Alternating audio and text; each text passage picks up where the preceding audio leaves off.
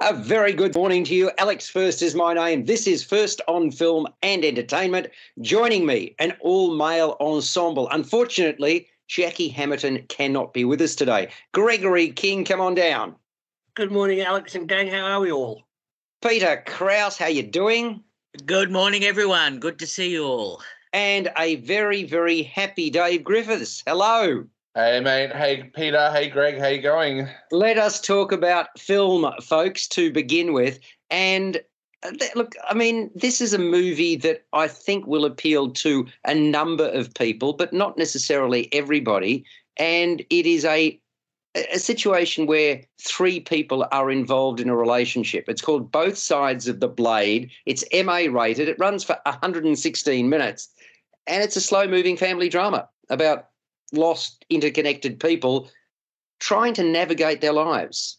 The common thread in this movie is angst. So you've got a divorcee and ex prisoner called Jean, played by Vincent Lindon, He's been with Sarah, Juliette Binoche, for nine years. He is a former rugby player who retired as a result of injury. He's got a 15 year old son who's being brought up by Jean's mum, and he's proving to be quite a handful. And this happened obviously when he went to prison. The pair lived three hours from Paris, where Jean used to live. So I'm talking about the grandmother and the 15 year old. Sarah is a radio host.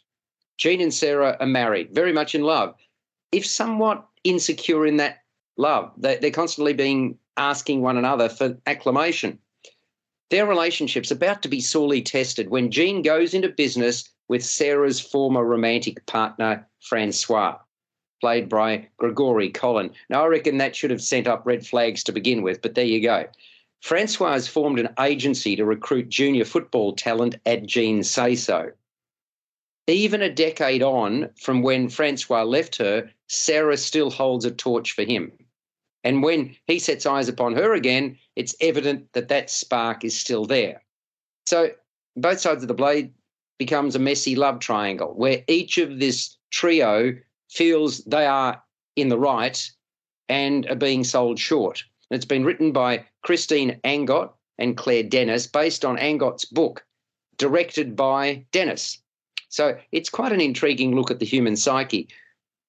We all have our own take on various matters, whether or not that correlates with others' views. And that goes to the heart of how you define truth.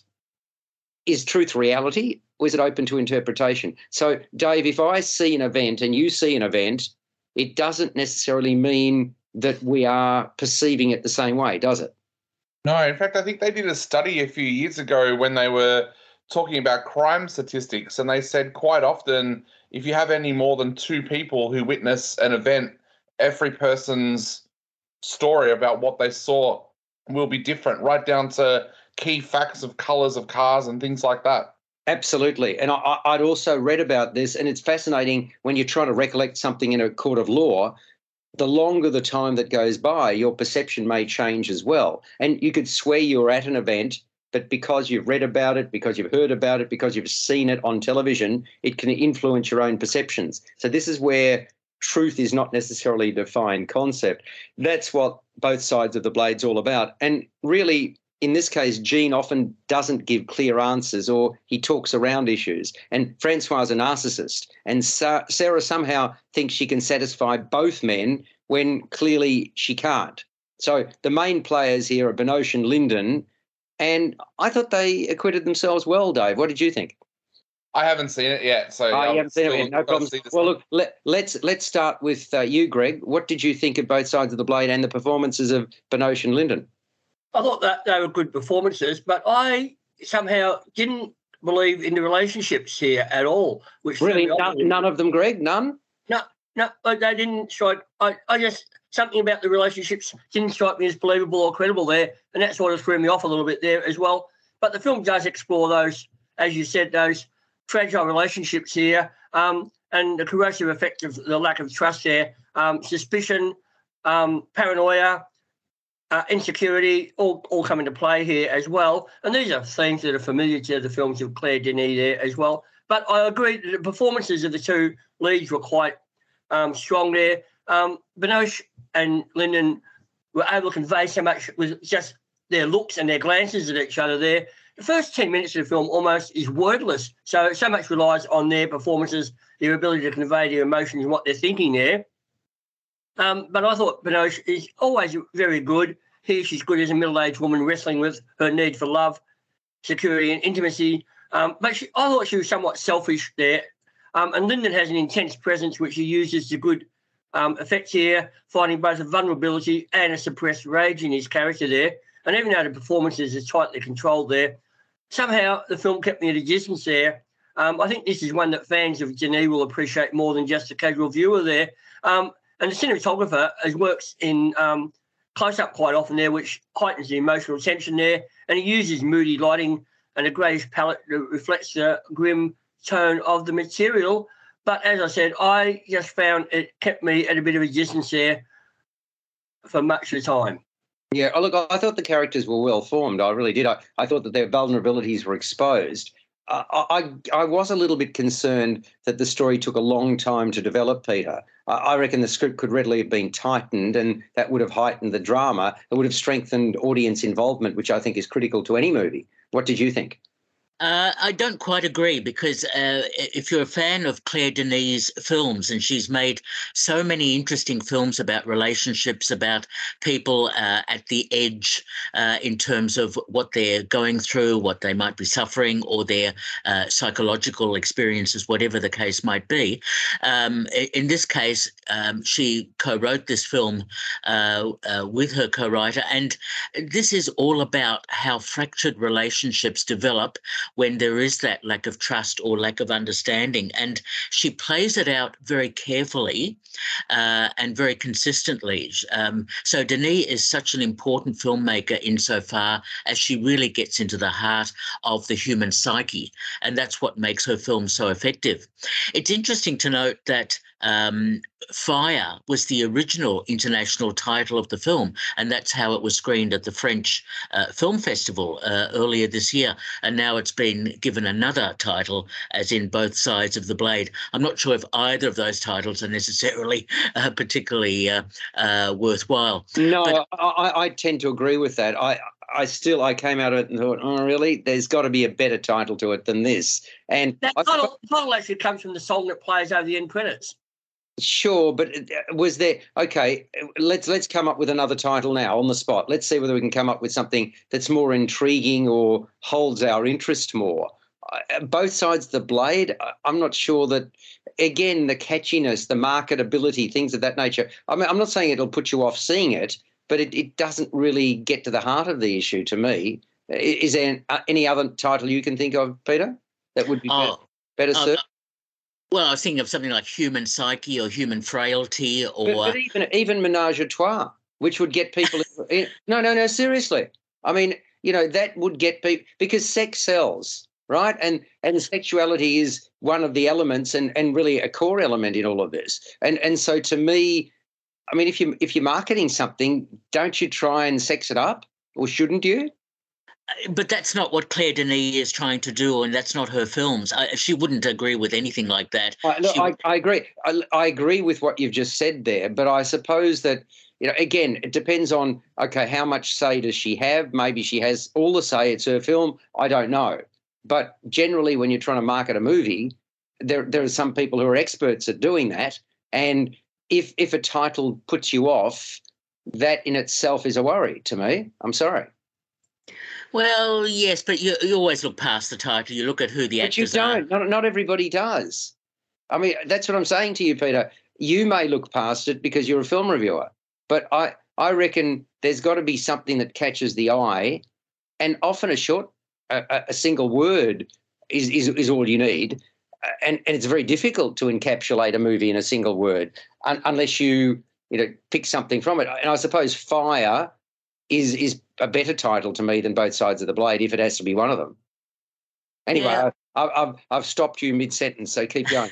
no, that's all right. I was just going to say, um, and what Denis is very good at is using melodrama because there are some heightened scenes uh, in the film between, uh, especially uh, Vincent Lindon and uh, Juliette Binoche, which uh, sort of uh, portray the the fraught nature of their relationship, and she does that very carefully, so that no one is necessarily to blame for uh, the situation that each of them finds themselves in. But Juliette Binoche's character is such an important one because she is caught between a rock and a hard place about her uh, relationships and her love and her understanding of the two men and how she can't decide between the two. And, I and believe I, it's your life. I absolutely do believe that because you can surely you can love more than one person and yeah. that having said that, all of them are wrong, right? All of them are doing some things that are not appropriate. As I, I mentioned at the outset, you've got a very closed shop character in the first instance who she's now married to, who finds it difficult to express himself. Mm.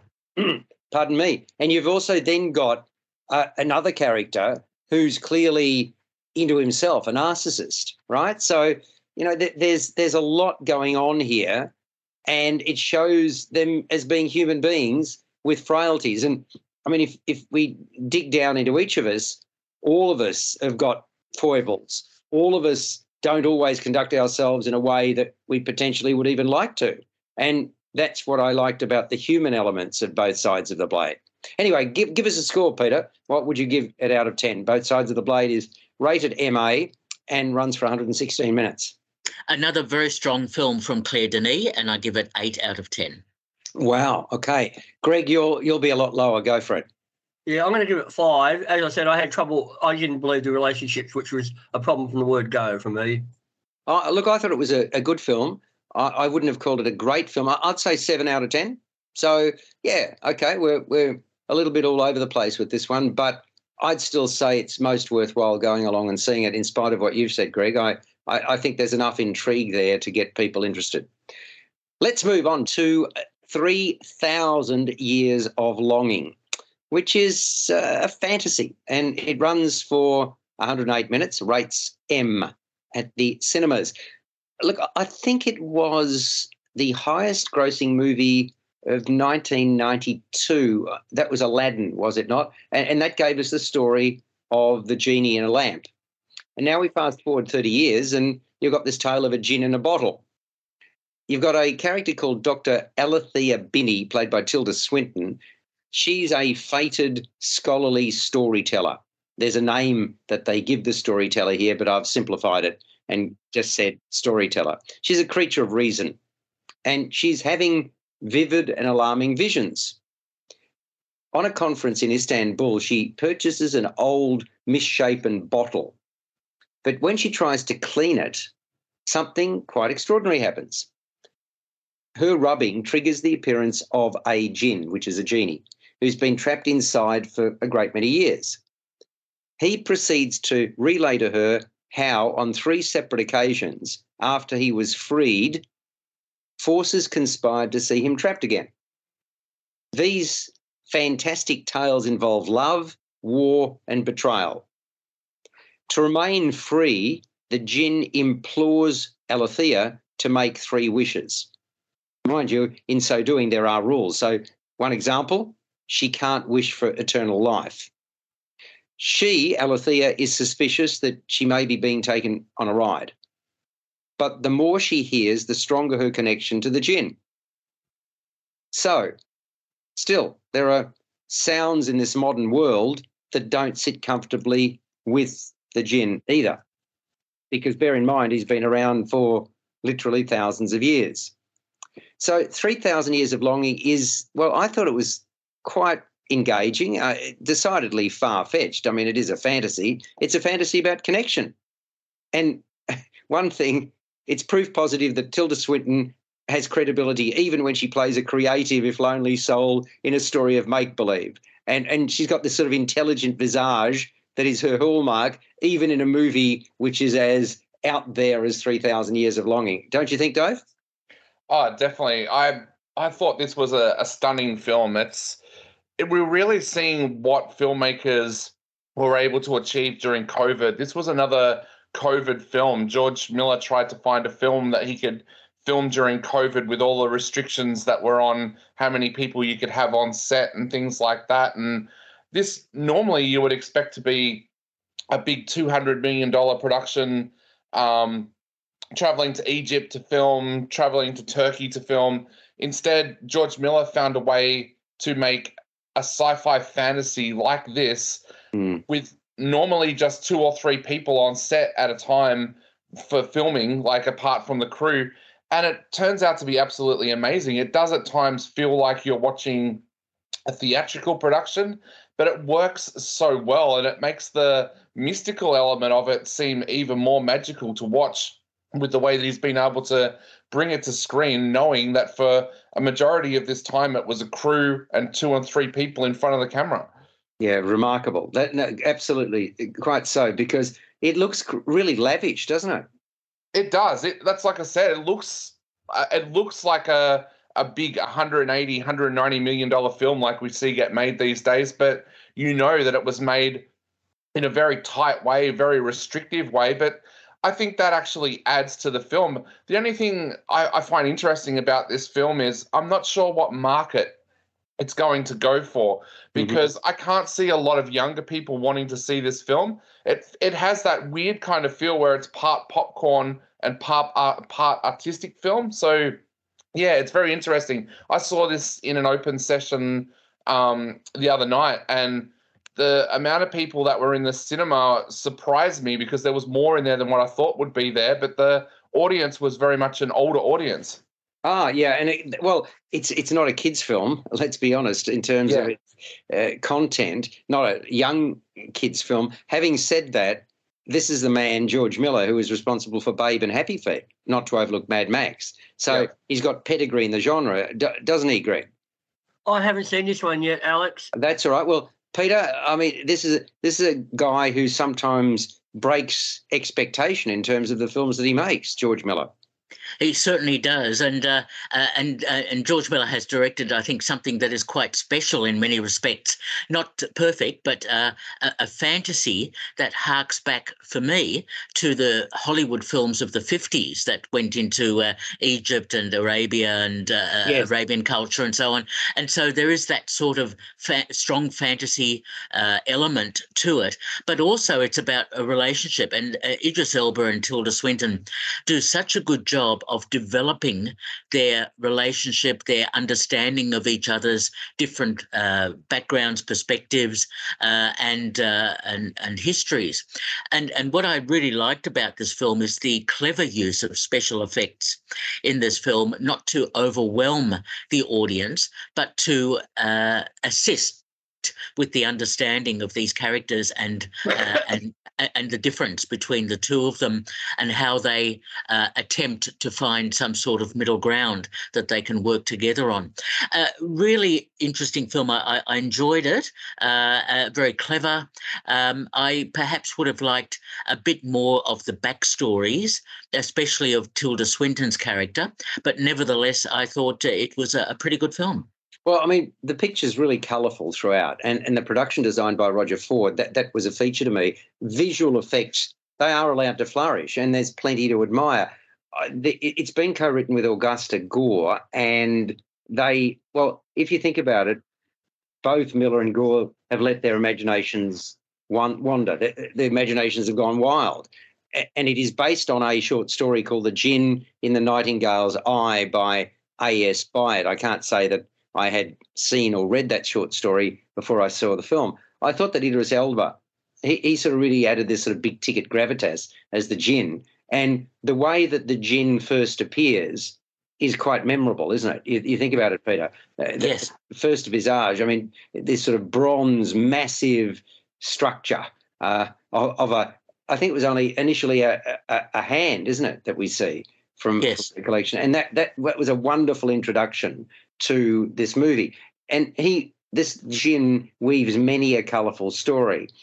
Uh, And I, the way I look at it, and this is where you talked about the audience, Dave, it, it's painted as an adult fairy tale, isn't it? It's not. It's not a, a film that's going to attract a, a seven year old. Exactly, and yeah, mean, like it, it does some of the because some of the sexuality involved, it wouldn't be appropriate for a seven year old to see either. Yeah, exactly, and I think that's where it kind of sits in that kind of weird realm. And I think the the poster is what actually helps that to happen as well, because the poster almost makes it look like it is a film for kids, like that it's a retelling of Aladdin. So mm. then when you go into it and you see the adult content, it is. Uh, yeah, it, it sits the film in a really weird spot. I think we also have to pay tribute to uh, John Seale here, the uh, cinematographer, as well. He does a, a magnificent job with this film, and um, he's been brought out of retirement to do this film. Uh, George Miller's been able to bring him out of retirement twice now um, to get him to work on films. But uh, yeah, just a, a marvelous cinematographer who, again, does an amazing job with this film. I hate to draw a parallel to football. No, I don't, but I will. It's kind of like Alastair Clarkson calling upon his right hand man, to, whose life has moved on, to get back to working with him at North Melbourne. Exactly. And when you look at John Seale's career, he's worked on films like The Talented Mr. Ripley, uh, Witness, and The English Patient. But yeah, then he went into retirement and um, George Miller pulled him out for Mad Max Fury Road and now has pulled him out again eight years later to do this one. So, and I think that actually helps because John Seale does have um, a, a, fantastic career with the films that he's done, but he's also done some of the Harry Potter films. He also did Prince of Persia. So, this style that we see with this film is right in his ballpark for the films that he's uh, made throughout his career. Peter, are you impressed that football overlaps with film? You do live a rich fantasy life, Alex. Thank you very much. now, let's get a score from you, Dave. Look, I, I really, really enjoyed this film. It surprised me how much I enjoyed it. I'm going to give it eight and a half out of 10. Wow. For 3,000 years of longing, that's a big score. I wouldn't rate it that highly. I'd give it a seven. What would you give it, Peter? Yeah, I also give it seven out of 10. I really liked it. Hmm. Okay.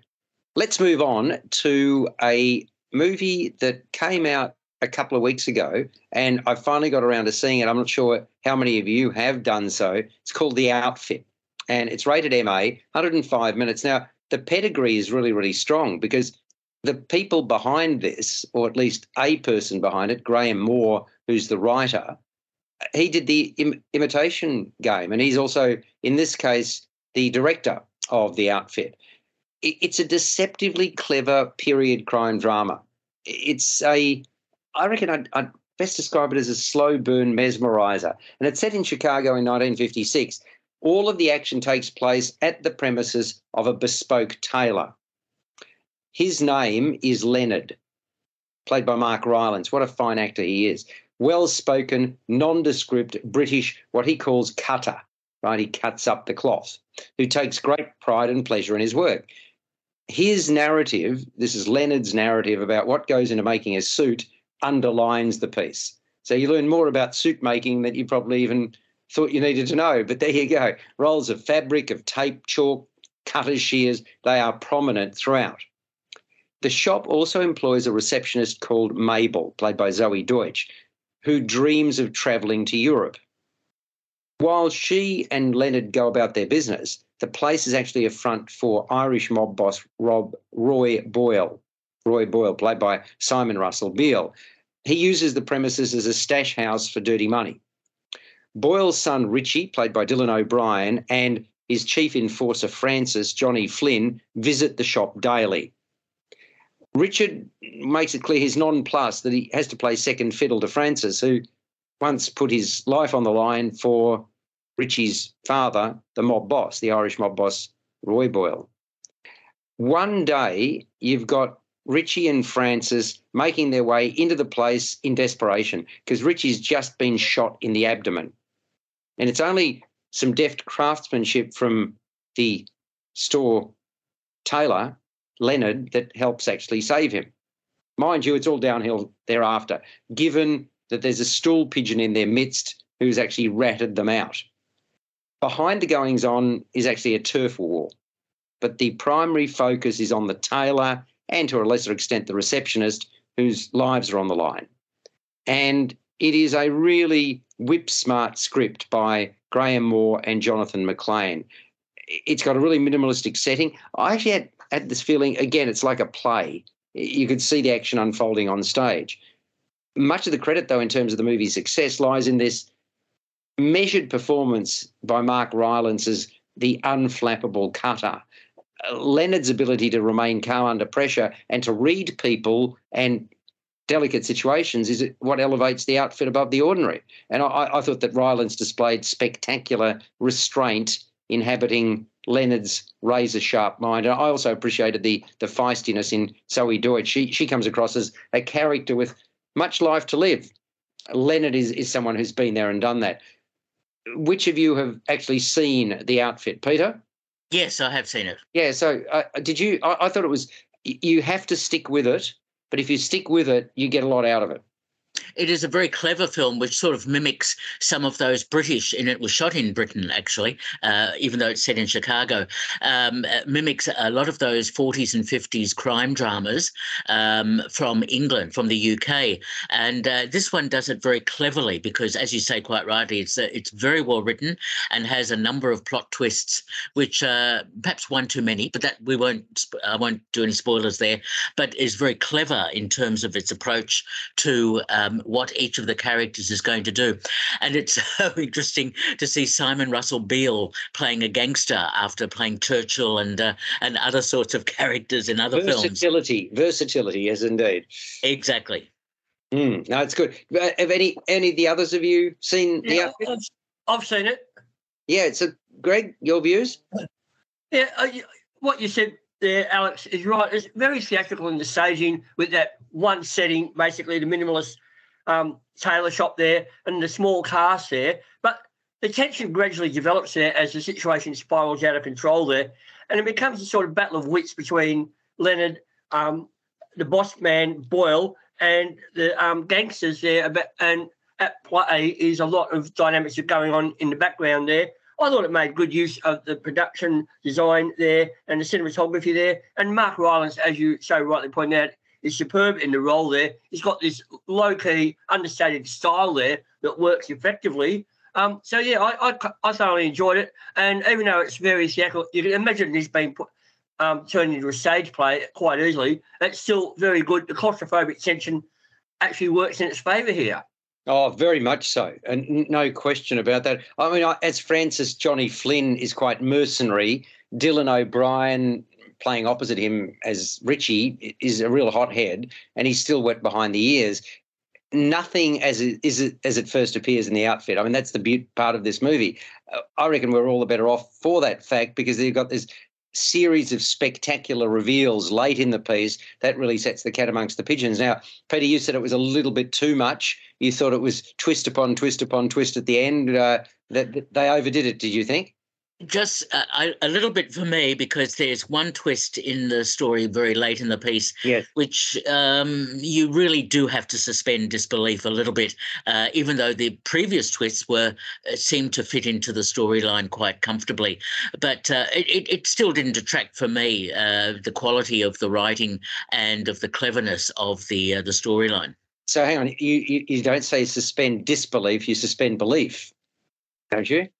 Yeah, I, I suppose you can suspend belief and disbelief at the same time. I agree with you though. There's, there's much to appreciate and savour in this picture if you stick with it. Dave, did you see it or not?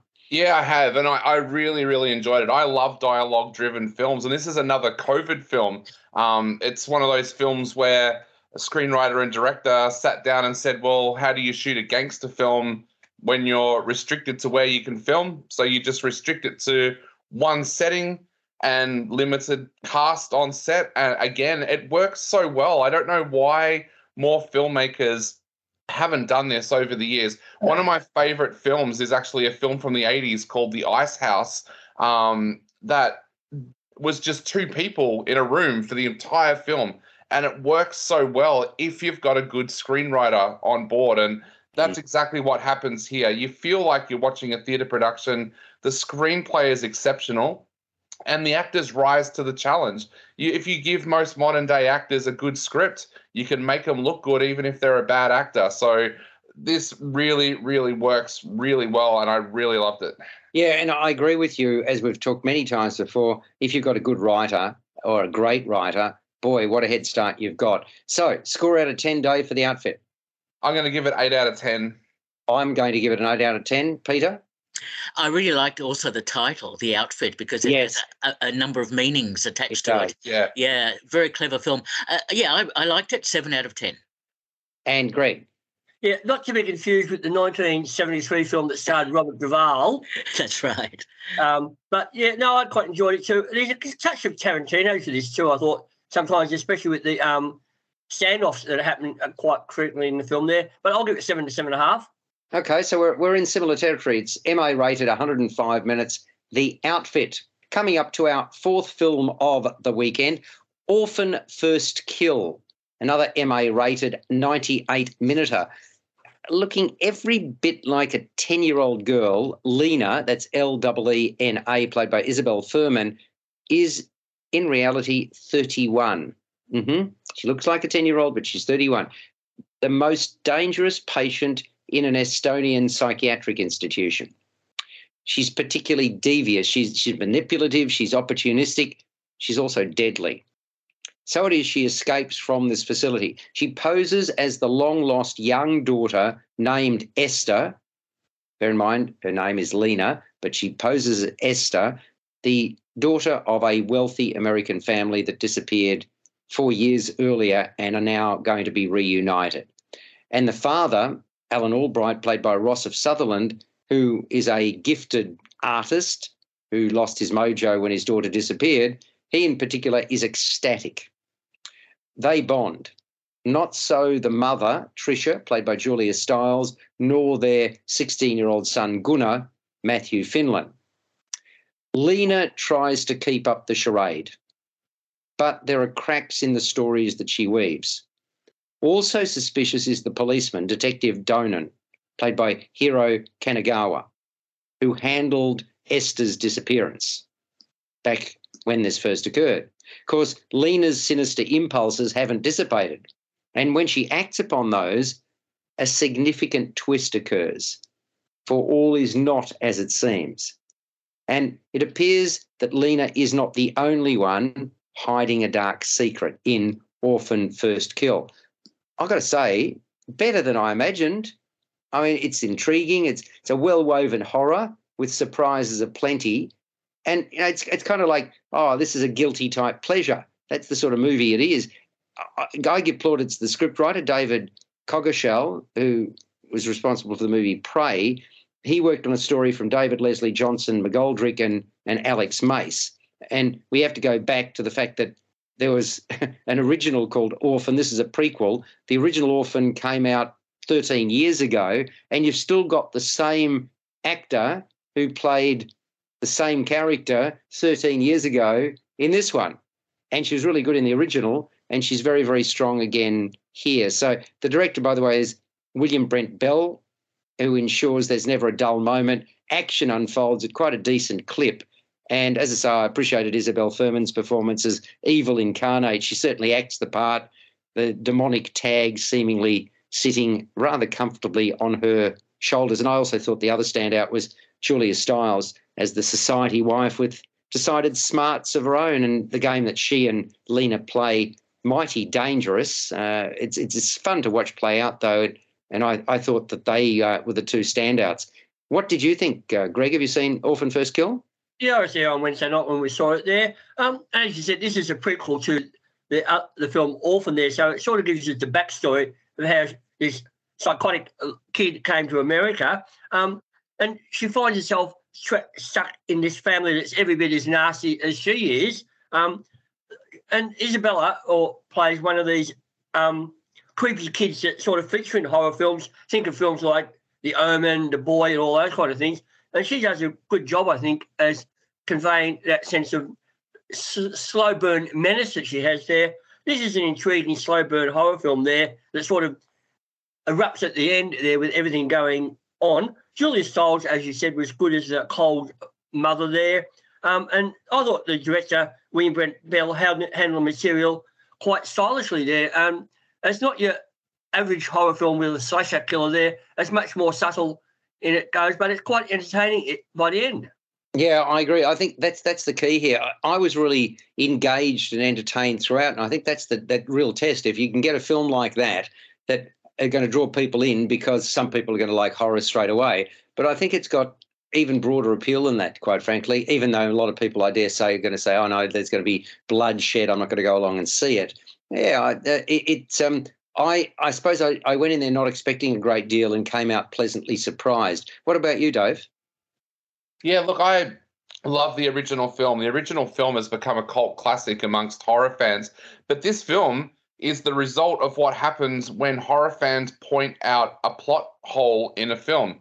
Because the reason this film exists is because Alex Mace and David Leslie Johnson McGoldrick, what a long name, um, couldn't rest when critics and fans pointed out in the first film that there was a little bit of a plot point on how an orphan would have got to America to have been adopted by a family.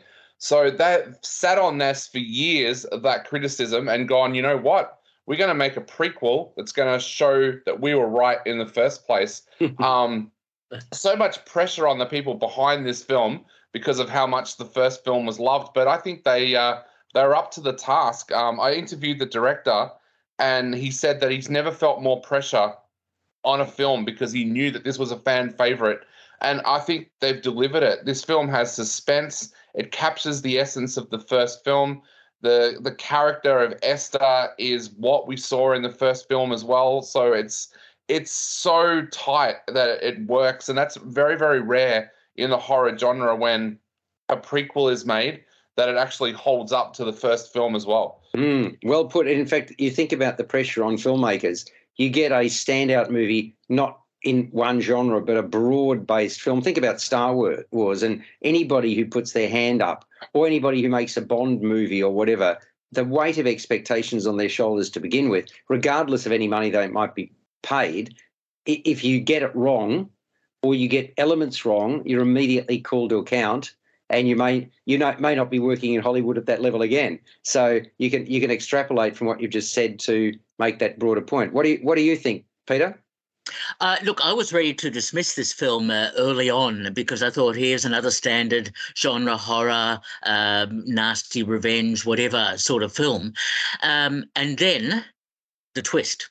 Mm. And and it's a bit like the sixth sense and so on. We have to be careful as reviewers that we don't give away a major plot point. And that twist in the storyline is what grabbed me and uh, and kept me interested Absolutely. for the rest of the and film. the way it comes about peter it, it's not as if it, you, there's no there's there's nothing to lead up to it until you then think about it afterwards. And it just yep. happens. And you're thinking wow did did that really happen?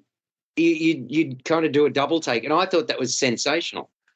It was, and, and and that's what really kept me intrigued. But it's uh, so interesting how we do have to be careful not to not do spoilers, and and uh, because I think that's such an important part of the film that uh, that plot twist.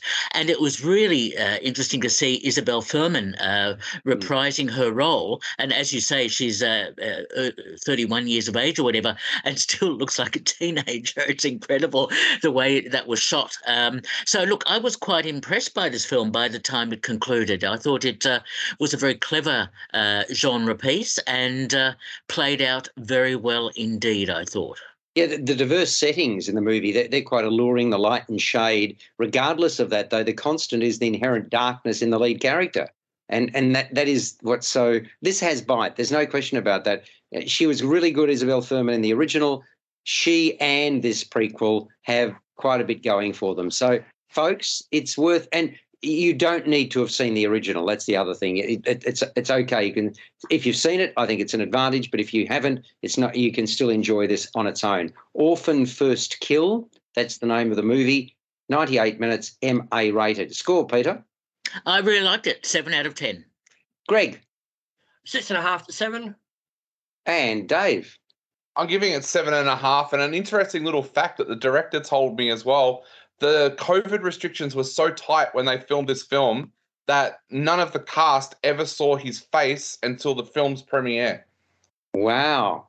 Gee, that is, yeah. And I, I think there'd be lots of situations like that, no question. I'm also giving it a seven and a half out of 10. So that's great. I mean, it's, it's one to, to watch out for. We are into theatre mode now, which is really good because we can talk about something that I've had the good fortune to see for the third time.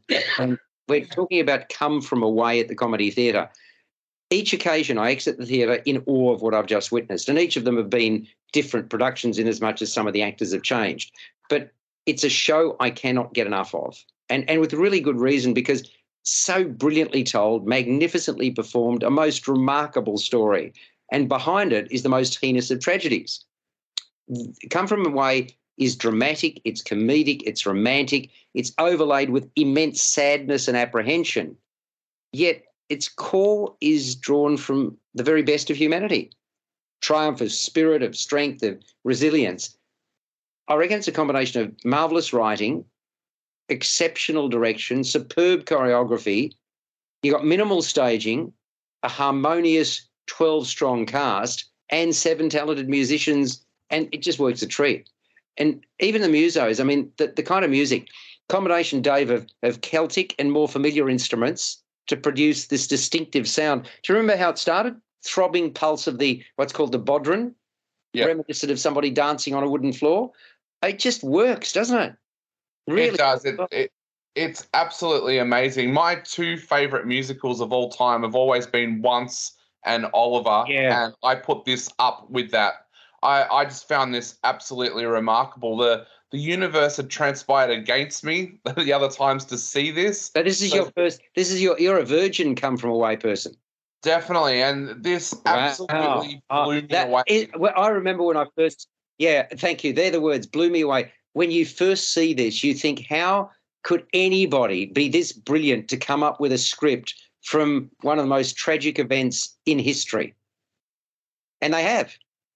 They, they have. Done, yeah.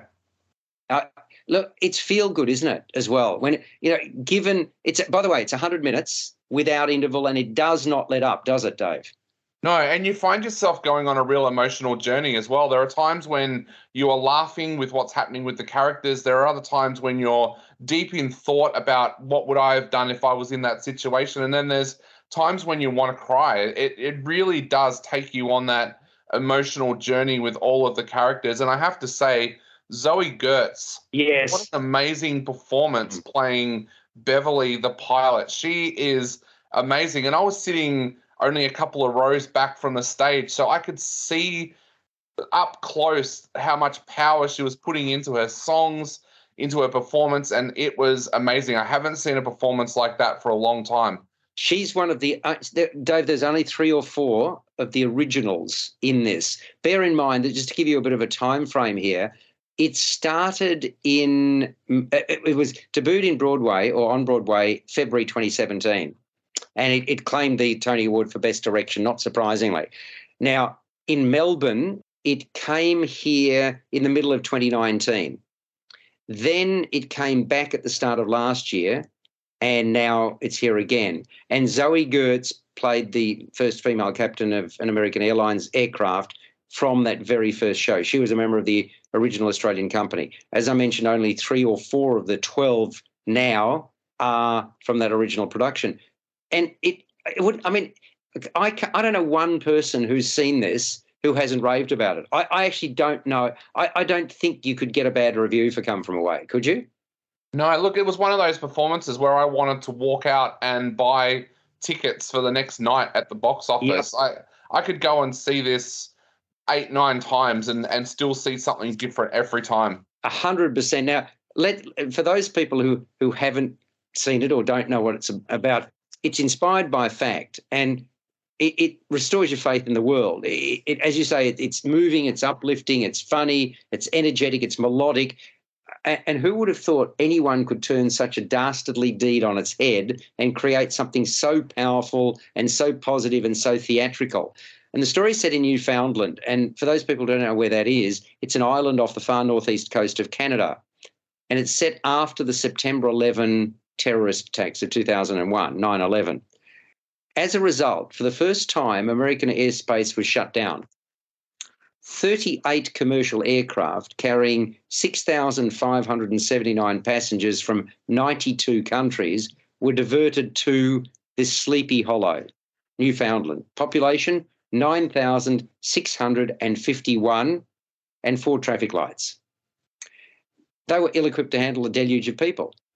But led by the mayor of Gander, the citizens of Newfoundland rallied and they found a way through. And when the folk landed, those on board the planes, they had no idea what had just happened. When they found out, like the rest of the world, they were deeply shocked. They just wanted to get home, but they couldn't for five long days. And in the meantime, the townsfolk went way beyond the call of duty to lend a helping hand. By so doing, they entrenched Newfoundland into the psyche of all who inadvertently found their way there. And amongst the chaos that place, Newfoundland, became an unexpected haven, which the weary travellers took to heart. Of course, there was tension, there was distrust, there was fear, there was heartbreak, also overwhelming goodwill from the locals, and, and that's what won out. So, in this story, Come From Away, love is lost and found, and new lifelong friendships are forged, all in the space of just a few days that changed those involved. By the way, do you know where the title come from away comes from, Dave? No, I don't actually. It because when you hear it, you're thinking we talked about titles earlier in this segment. It, it, titles are really important, and you sort of to remember it is difficult enough when you when you first hear it. So so this is its origin. The Newfoundlanders refer to those not born on the island as come from a ways. That's that's where the title was born. And because it's had such success, people now understand because it, it doesn't make English sense when you first hear come from away. It, it's an odd it's an odd collection of words put together. So to create the show, the Canadian writers Irene Sankoff and David Hein, they're responsible for the music, the lyrics, and the books. They went and the book rather. They went straight to the source. They travelled to Newfoundland for the 10th anniversary of that fateful week, and they collected hundreds of hours of interviews that they distilled into this completed work that we see come from away. So, I mean, it's the, the pedigree of it. And yeah, I thought Zoe Gertz was amazing. And the other standouts, David Silvestri was great as the larger than life mayor of Gander, wasn't he? He was, and the other person that I really, really thought did an amazing job too was Joe Kosky, yeah, of course, who plays the police officer. I, and I, I, I, noted him as well. I agree with you, David. But the two of them, they're just, I mean, you just believe them. It just and the oh by the way, what about the portrayal of the com- comic showing or comedic showing of Kyle Brown, who's worried that they're going to steal his uh, wallet?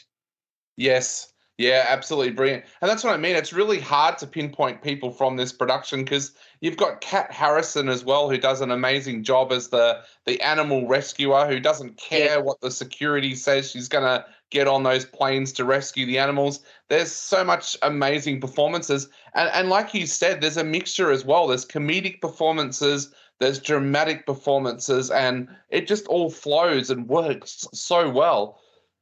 The, the other thing we should say is that all of them play multiple characters. That, That's the other. So we've talked about one of their characters, but one that immediately comes to mind emma powell. She she plays this sort of empathetic local and then they get on with it you know the person who just gets on with the business. She's the one remember there was somebody who came from one of the arab nations who wanted to help uh, he was an egyptian actually and yep. uh, he he wanted to help make the food. And and she was the one dismissive of of of him initially. And then you've got the empathy she shows to another woman who has come who's whose son is a firefighter and the son's gone missing. So this is the the role of Emma Powell. What about the set, Dave? Really, really minimalist, wasn't it? It is, but it works. Like the the chairs play a very important part. The chairs yes. are used in every scene, and they become um, plane chairs. They become bar chairs, and it's minimalistic, but it works. Um, really well. Beowulf Boritt is responsible for the scenic design. You've also got that revolving central stage, which is quite common these days. You just got a few trees on either side, and then yep. suddenly some signs light up because it becomes a bar. So, and there's 15 songs. They're rousing. They're poignant. So much happens, and the words and the lyrics both tell a tale of anguish and inspiration. Directed by Christopher Ashley, musical supervision Ian Eisendrath, musical staging by Kelly Devine, and the narrative doesn't it move along at pace, Dave? It does. And one of the things that I really thought of, I might have had an issue with was knowing that everybody plays so many characters.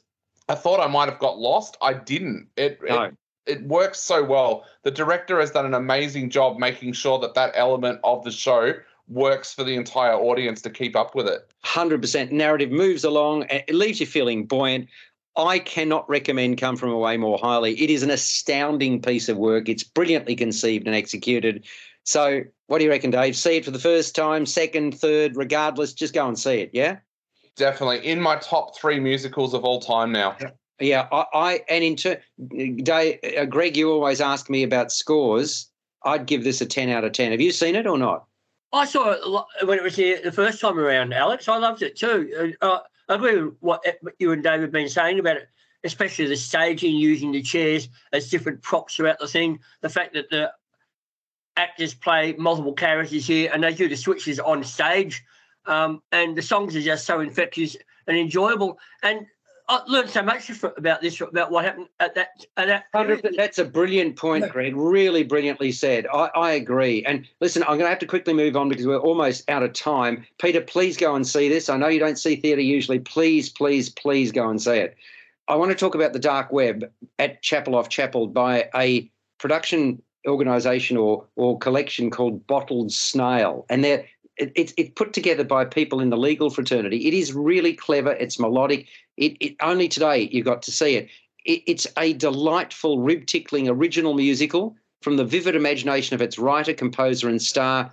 Ariella Gordon is her name. Ninety minutes without interval. Four principal performers, another four in the ensemble concerning a dysfunctional family. You've got June, played by Ariella Gordon, who has got this 15 year old uh, niece called Andy, played by Eleanor Davey.